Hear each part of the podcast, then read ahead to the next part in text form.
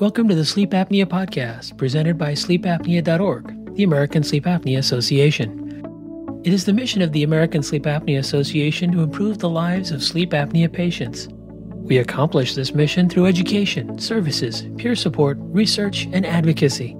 Go to sleepapnea.org for more information. Today we're talking to Janie Sito. Janie's a retired preschool teacher and now she's a missionary. Janie's pretty sure that she had sleep apnea as a child, her mother would always ask her during her high school and junior high days why she was tired all the time. She still gets tired today. She even got sleepy at the Awake Summit where we met her.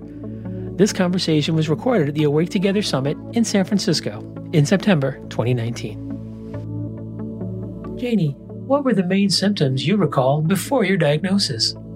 The main symptom, I guess there's like two symptoms I, I remember. One was I snored and sharing a room with someone like when I was going away to a conference or retreat or something was like the worst thing to do because inevitably I would be paired up with someone who's like the super lightest sleeper.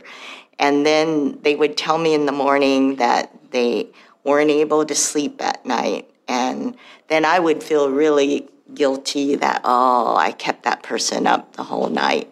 But, you know, so that was the main thing I noticed, plus being tired a lot. But I thought that was just a normal part of life, just, or my life, just being tired.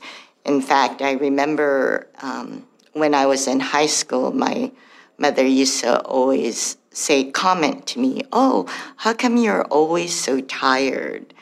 And um, I remember 10 years, be, 10 or more years before the diagnosis, I asked my primary care doctor about the snoring because it was kind of frustrating keep feeling like I was causing people not to be able to sleep.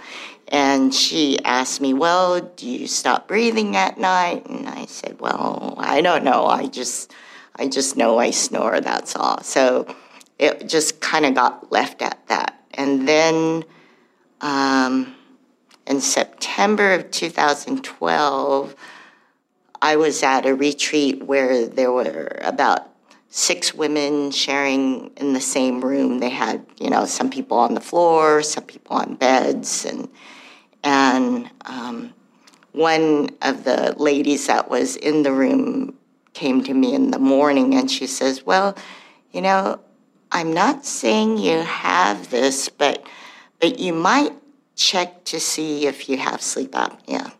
So that just kind of put a little ding, you know, in the back of my head, and I thought, okay, next time I see my doctor, I'll I'll ask my doctor about that. And two months later, I was sharing a hotel room with another friend because we were went to a conference meeting together and in the morning, she asked me, When are you going to ask your doctor about sleep apnea? And I said, I said, Oh, well, why? What, what are you thinking? And she said that she clearly heard me stop breathing at least four times during the night, which surprised me because I, I didn't know I stopped breathing. I didn't know what the feeling was like. And she told me that her ex-husband had that the diagnosis of sleep apnea, so she knew exactly what the sound of it was like. I determined, okay, I'm gonna make an appointment and ask my doctor about it, specifically since two different people had asked me. What did your sleep test reveal? In the sleep test, I it said that I had sleep apnea. I think it was in the mild to moderate range. And then they sent me home with a auto CPAP to do testing, to do the titration. And so that was like the worst week of sleep I ever had, trying to get adjust to the mask and just being able to sleep during the night. And I turned that puppy in and I waited and didn't hear anything back for a few weeks, so I decided to call to find out what happened. And apparently, they said that the titration didn't show that it helped my sleep apnea enough. So they signed me up for a overnight sleep study instead. And it, the overnight sleep study was probably about a month later because there was a wait list. And once I had that, then I had to wait to be called by the sleep doctor who got me a CPAP or auto CPAP. Once you were issued an auto CPAP, were the results immediate? I don't know if it really benefited me. I I felt like I was still kind of tired and I felt like it was hard to sleep with at night.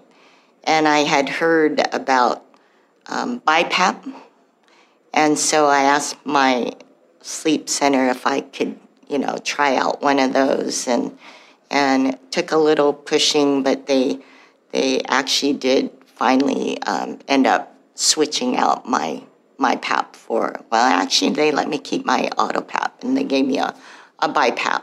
I don't think I really slept that well with that either because I was still tired. Um, I was known as a person who would fall asleep at meetings or seminars or church or whatever. I just, as soon as someone started speaking, teaching, I would just doze off. After those setbacks, what did you do? Since then, I had a couple of what they call MSLTs to try to see why I had the daytime sleepiness, but because I couldn't sleep at night, um, they had to cancel those. But during one of those tests, they found out I, I had mixed sleep apnea, so they switched out my BiPAP for an ASV. And um, the first type of brand machine I had was Respironics, and I just didn't sleep very well with it. And just last January, they switched me to the ResMed, which I feel I can sleep better with. I'm still not at 100%, but better than before.